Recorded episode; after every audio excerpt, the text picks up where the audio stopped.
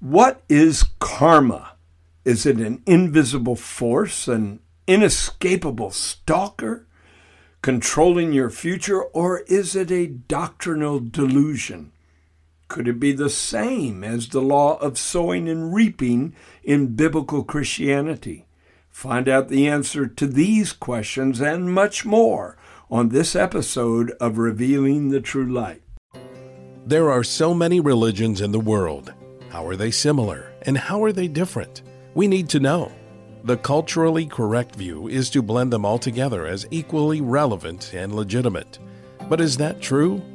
Prior to becoming a follower of Jesus, your host, Mike Shreve, was an avid seeker of truth, exploring many paths to spirituality. One of his passions now is to help bridge the gap so that others can discover the true light, which gives light to everyone entering the world.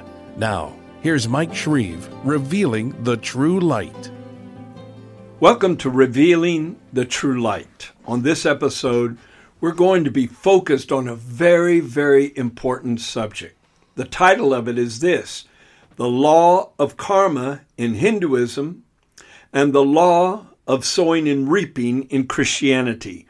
Are they the same? Let me say right from the beginning, there are definitely similarities between the two concepts, but they are not the same, and I intend to prove that statement. First, let me mention that in the very beginning, when I was first introduced to biblical truth, I was a yoga teacher at four universities. I was running a yoga ashram. And one of the most difficult things for me to veer away from was the belief in reincarnation and karma. In fact, I told the man who witnessed to me about the Lord Jesus Christ that that was one thing I would never quit believing, that even if I embraced Christianity, I would never give up my belief in reincarnation and karma. And so I understand how entrenched you can get in that mindset. But I believe I'm going to share some very logical ideas and concepts with you that dismantle some of the beliefs you may hold to. I don't know what your worldview is. You may be of a biblical worldview. You may be of a Hindu worldview. Regardless, let's inspect these ideas with critical thinking and come out with a decision and a resolution concerning what is correct. All right? What is the law of karma? I've heard it said that the law of karma is the spiritual equivalent of Newton's law of motion. Now, what was that? That for every action, there is an equal and opposite reaction. However, that comparison can't really be correct, because in the idea of karma, it's not an opposite reaction. It is exactly the same. What you do is what comes back to you. Exactly the same. The law of karma is the belief that every thought, every attitude, every word, every action in our lives has an equal and inevitable response that either a deity oversees or the universe effects, according to the worldview a person holds to, and it will inevitably return to us. This is an automatic mechanism that has been set in place, sometimes with divine oversight. The guru I studied under in nineteen seventy embraced concepts from both Hinduism and Sikhism, and he said this. He said, there are no accidents. There are no accidents. Anything that comes to you, you have put out beams for it. Ponder that for a little while. In most worldviews, and this is a very important point, good karma cannot cancel out bad karma. The doctrine of karma also cannot exist without the belief in reincarnation.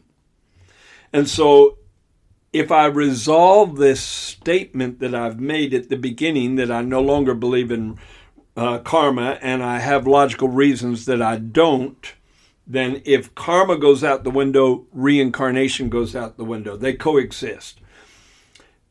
But because of that connection, the object of life, according to a Far Eastern or a New Age worldview, the object of life is to walk in total perfection in your thoughts, in your attitudes, in your words, and in your actions.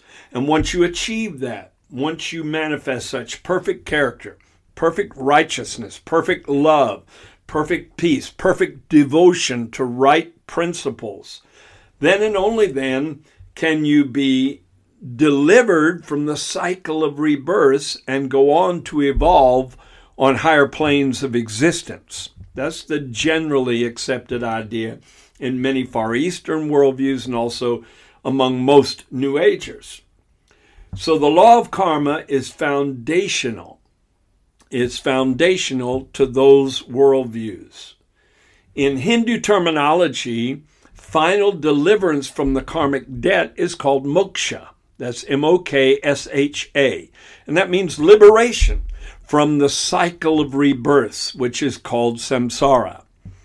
And as long as you have negative karma, you are caught in this cycle of rebirths. And sometimes negative karma can be the result of positive karma, because you can do something good and then get proud about it or do it for selfish motives, and the positive becomes a negative that you have to reap. Now, this idea with slight variations is found in most Eastern religions that I know of. Hinduism, Buddhism, Jainism, Sikhism, Taoism, they all have a concept of karma. In Buddhism, it's called Kama, K A M M A. And it's also overflowed into New Age spirituality, which is an outgrowth of Eastern religions, for the most part. Now I'm going to give you fifteen reasons, and I hope I can do it in a very succinct way. My wife on the other side of the camera is laughing right now at the idea of me being succinct about anything I share, but I will attempt to do so. fifteen reasons I feel the idea of karma is illogical, unprovable, and discardable as a result.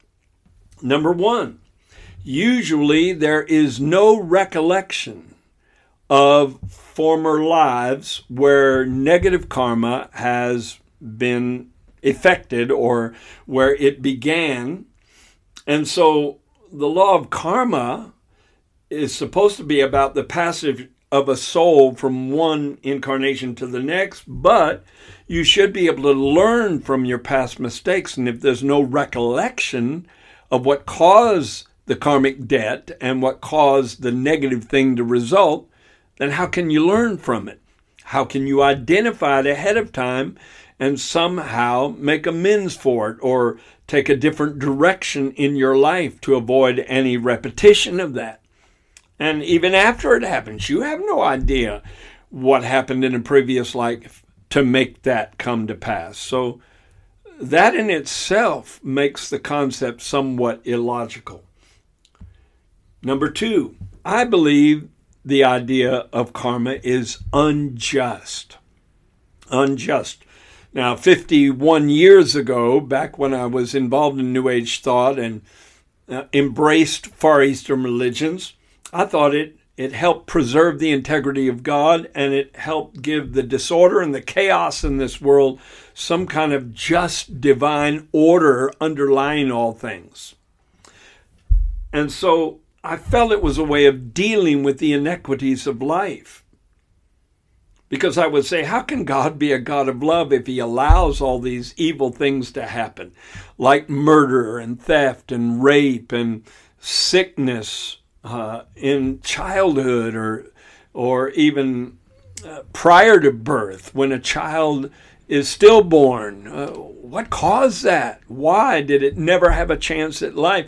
It seemed to give a logical reason why these unpredictable things happen, these random evil things take place. It's all karma.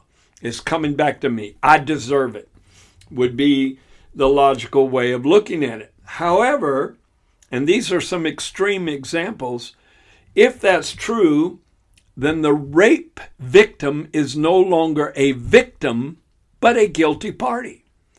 The person who is raped is rape because quite possibly in a previous life, he or she raped someone else. And so they're paying off their karmic debt.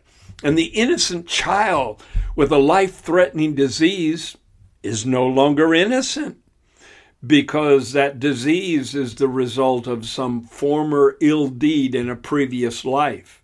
And so it was inevitable. It had to happen. The price had to be paid. So again, it's unjust. It's unjust because it pins the blame on those who are victims of circumstances and should create a tremendous amount of depression as a result. Okay, number three, it is unfair to the highest degree. Let me say that again. Not only is it unjust, it is unfair to the highest degree. Why do I say that? Because you are suffering for the ill deeds or negative thoughts or actions or attitudes of a previous person. Uh, not, you're not suffering for your own ill deeds, you're suffering for someone else's because it's a different incarnation. Now, in Hinduism, it teaches that you have a soul that passes from one incarnation to the next with this load, this overload of accumulated negative karma and positive karma that dictates the events of a person's life in the future. So it's somewhat connected to fatalism. You can't get away from it. But in Buddhism, the negativity of it and the unfairness of it even increases. Because in Buddhism, there is a belief called no-self, anatta, uh, A N A T T A, anatta. And that means no soul. Because in Buddhism, there is a belief that you do not have a soul. And what passes from one incarnation to the next is not a soul, not a personal soul uh, that is called a jiva in Hinduism, but rather something called an unconscious disposition.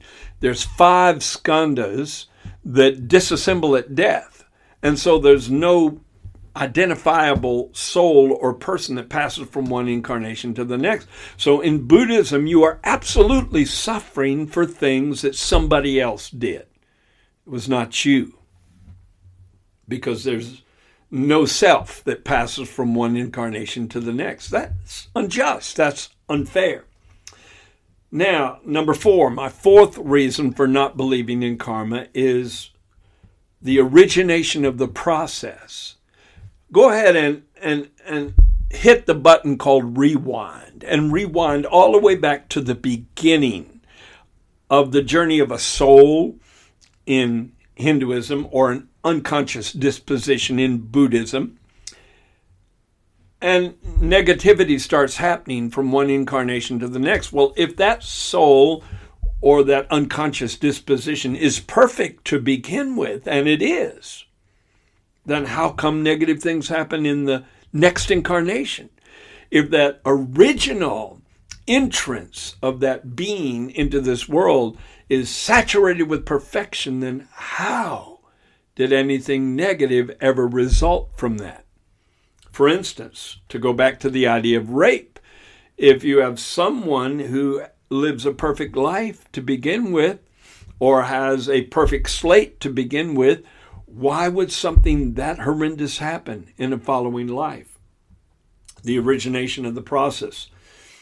All right, number five, and this is a real thing to ponder. This is a heavy, heavy thing to ponder. What about those persons used to execute the negative karmic debt? What about it? What about those who, say, for instance, if I steal something from someone else. Let, let's bump it up more than one time. Let's say I rob one hundred people during this life. Then in the next life, I have to be robbed one hundred times, or in future lives, I have to be robbed one hundred times. What about those who robbed me?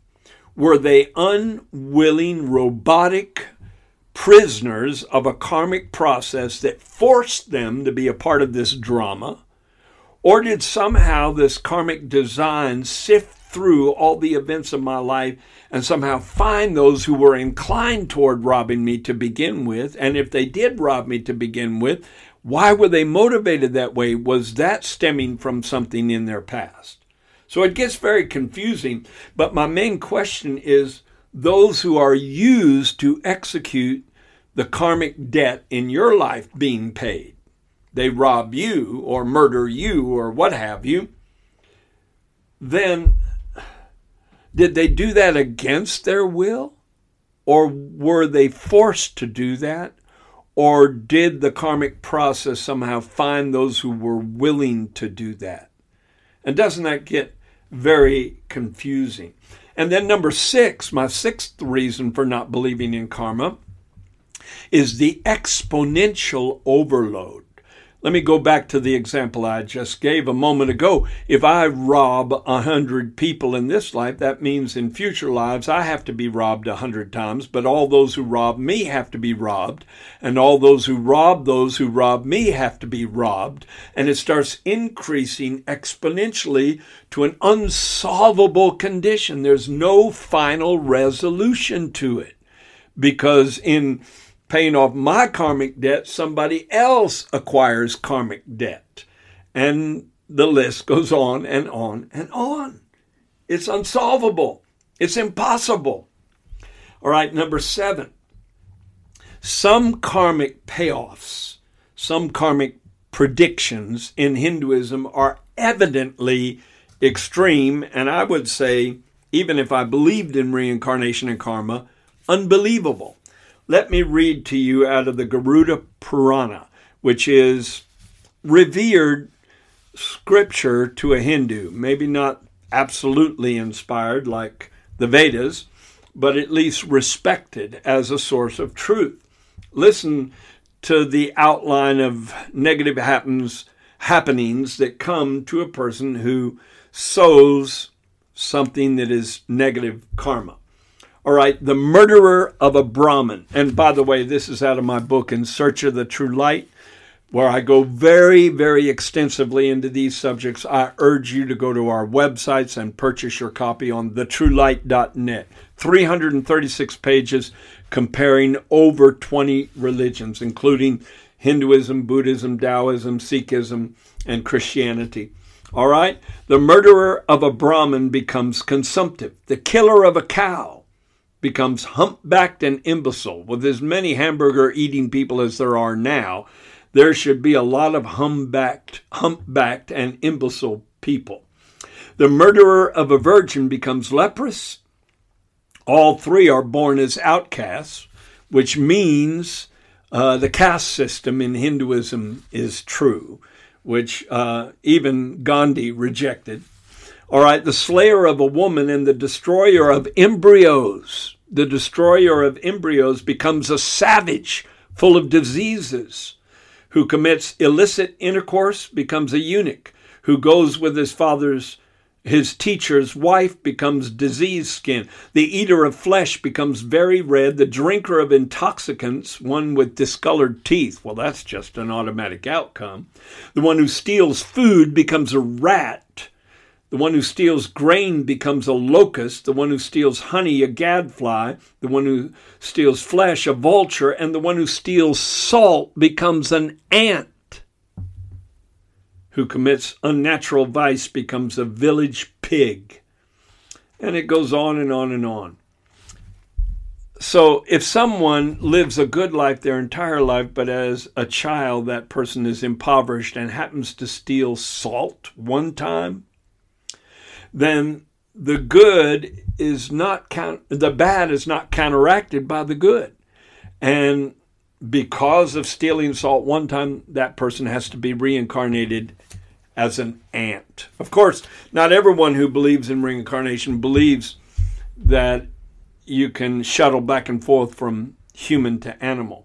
Many people who believe in reincarnation believe it's always progressive as you evolve. And that, again, is uh, irreconcilable, the difference between the two outlooks. Okay, those are pretty extreme outcomes and cause for me to question the whole idea. Number eight, Believing in the law of karma sometimes can cause indifference and even inhumane treatment of those who are suffering. Why would that be? Because the law of karma shifts the responsibility for evil, hurtful, or negative things to those human beings themselves who are hurting, who are suffering because of negative circumstances. The starving person is getting what he deserves.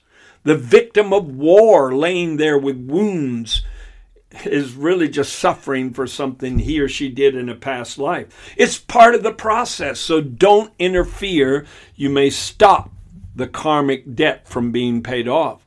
So that cancels out compassion. Now, I know there's a lot of people who believe in karma who are also compassionate, and so I'm not discarding that. But I am saying it would have that negative effect on the cultivating of a compassionate heart. Number nine, the concept of karma and the Hindu belief in repetitious cycles seem to contradict one another. The, the karmic belief and the Hindu belief in repetitious cycles seem to contradict one another. What am I talking about?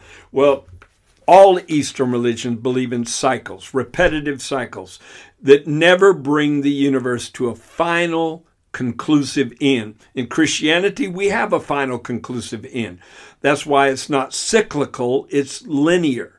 We have the coming of Jesus. We have the ultimate new creation where there's a new heaven and a new earth, and all this negativity and evil is finally resolved. It's done away with. But not so in Hinduism. Let me read to you out of the True Light book again. All right. Here we go. How could a perfect age, which is called the Krita Yuga, Y U G A. Y U G A means age. All right. How could the Krita Yuga, which is perfect, everything's absolutely like paradise, in which the Dharma, which is a word for moral order, is completely manifested in the human race. How could that ever degenerate into anything less? There would be only positive karma being sown.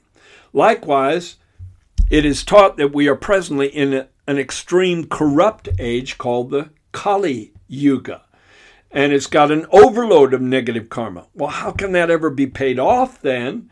And how can the universe be birthed again into a new age that is perfect, another Krita Yuga?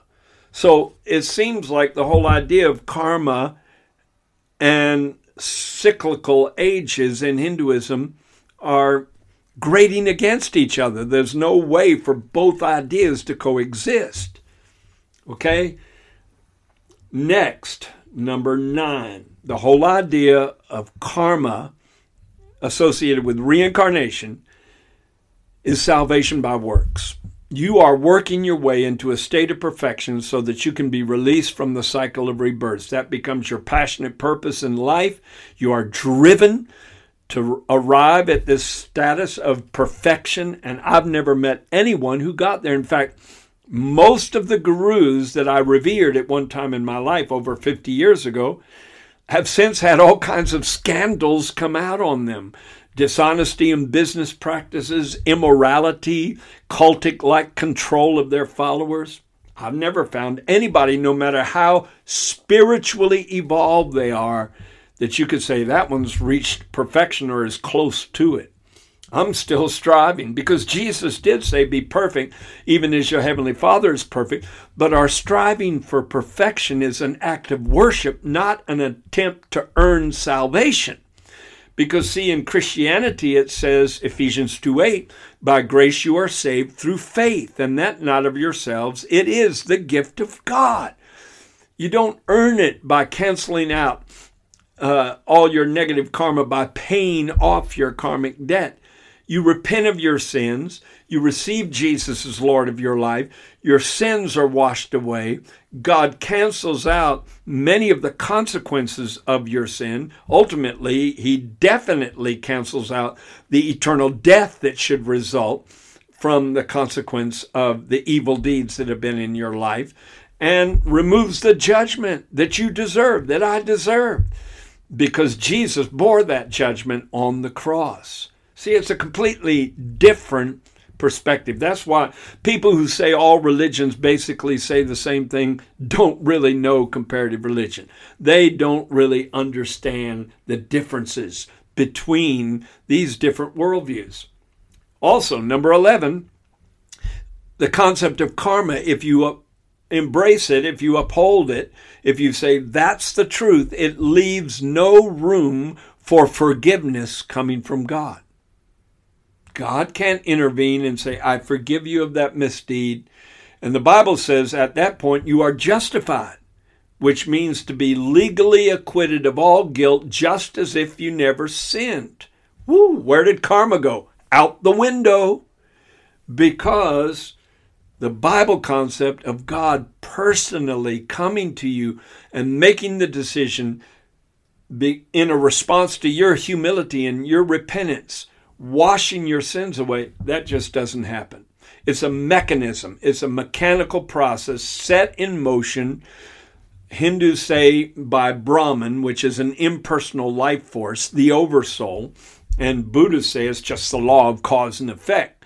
Uh, but it's something installed in the universe. That doesn't leave room for a personal God to come and say, I love you, I forgive you, I give you a new beginning. Okay? So that really ties in with number twelve, and that is the idea that karma is a mechanical process that omits miraculous divine intervention from the development of a life, because then why would God miraculously heal you if your sickness is a consequence of your sin? See, even the disciples were struggling with that idea, because at the time, Israel was positioned where there was a lot of merchant activity from the east going through the Middle East down into Africa and back and forth. And so they'd become acquainted with the idea of reincarnation and karma. And that's why they asked Jesus when they found a blind man who did sin, this man or his parents, that he was born blind. So they were referencing the idea that maybe he was suffering because of something that was done in a previous life. And Jesus said, neither is this man sin nor his parents, but that the works of God should be manifested in him. So Jesus canceled out the whole idea of karma right there with that statement. So the idea of karma, the concept of karma, cancels out the opportunity for miraculous divine intervention, unless it's deserved because of some previous positive karma. And then it gets very confusing. How can you believe for it if you don't know whether or not you deserve it, right? But we have promises in the Bible that teach us we deserve it. Now, in some religions, this karmic process is overseen on a personal uh, level with a personal deity. For instance, in Taoism, which is ancient Chinese religion, you can find this, that karma is an important concept in Taoism. Every deed is tracked by deities and spirits, and appropriate rewards or retribution follow karma, just like a shadow follows a person. That's a teaching from Taoism. Number thirteen, the law of karma disregards the crucifixion and the resurrection of Jesus as pivotal spiritual events. That's the key to salvation, according to Christianity. That really has nothing to do with salvation, according to Hinduism or Buddhism. So those are marginalized. Those events that I believe are the pivotal events on which the whole human race turns are instead reduced to almost unimportant events. The crucifixion of Jesus. Next, number fourteen, Hinduism allows certain things that can wipe out karma.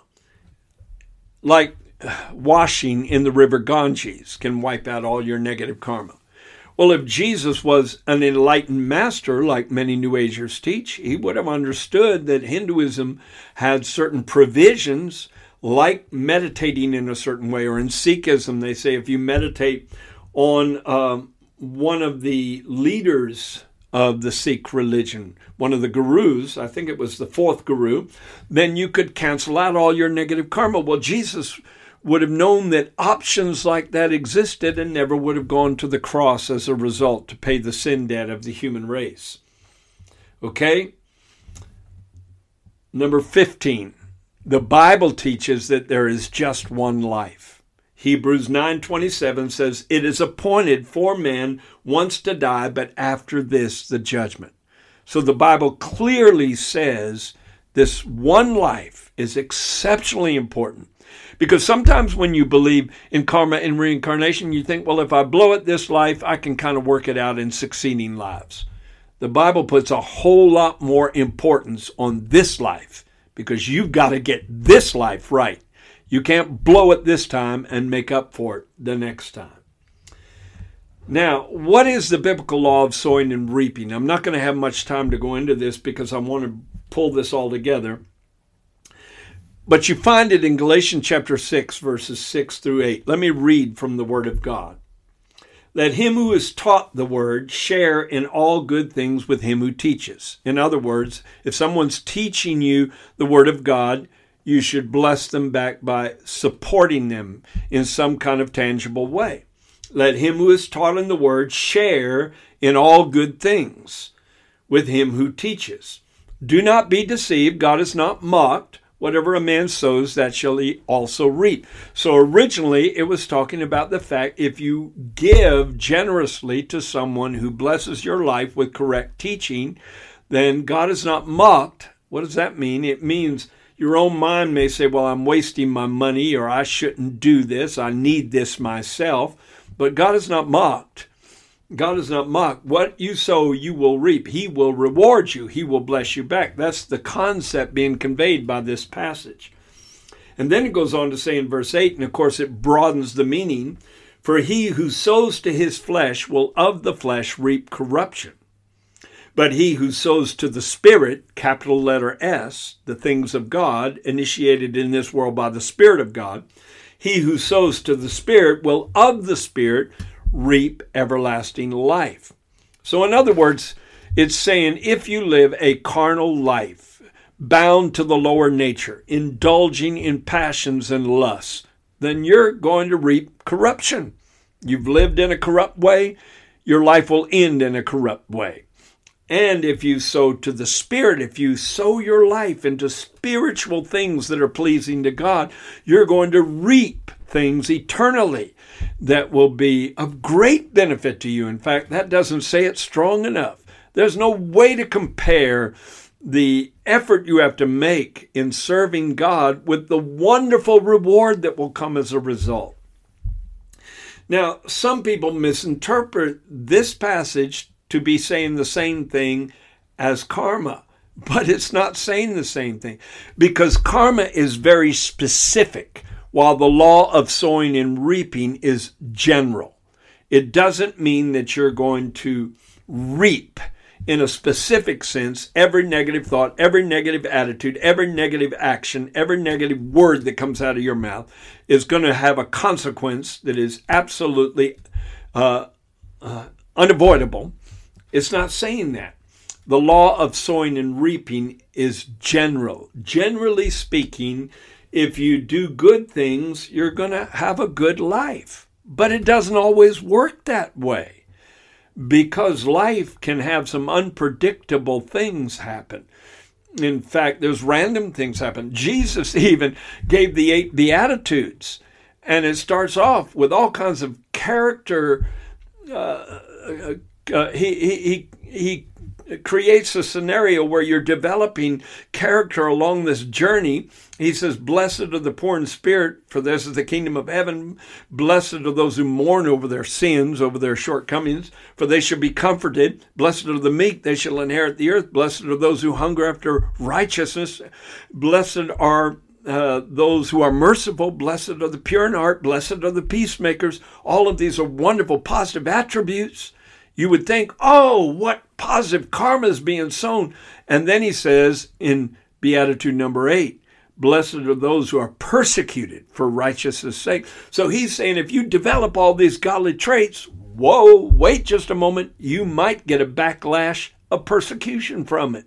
So it's not always true that good things always follow good ways that you spend your life, good things you devote your life to, because sometimes evil has a way of counteracting that which is good. And I saw this on a website that was comparing karma and the law of sowing and reaping. And I like this. I like this observation. God keeps no record of sin, but karma does. Whether karma comes by way of a divine being or the universe, those who do not believe in a divine being believe the universe just creates a cause and effect. The result is the same. Life will conspire to keep you mired in negative experiences until your moral balance begins to swing it the other way. And let me return to the first part of that quote. God keeps no record of sin, but karma does.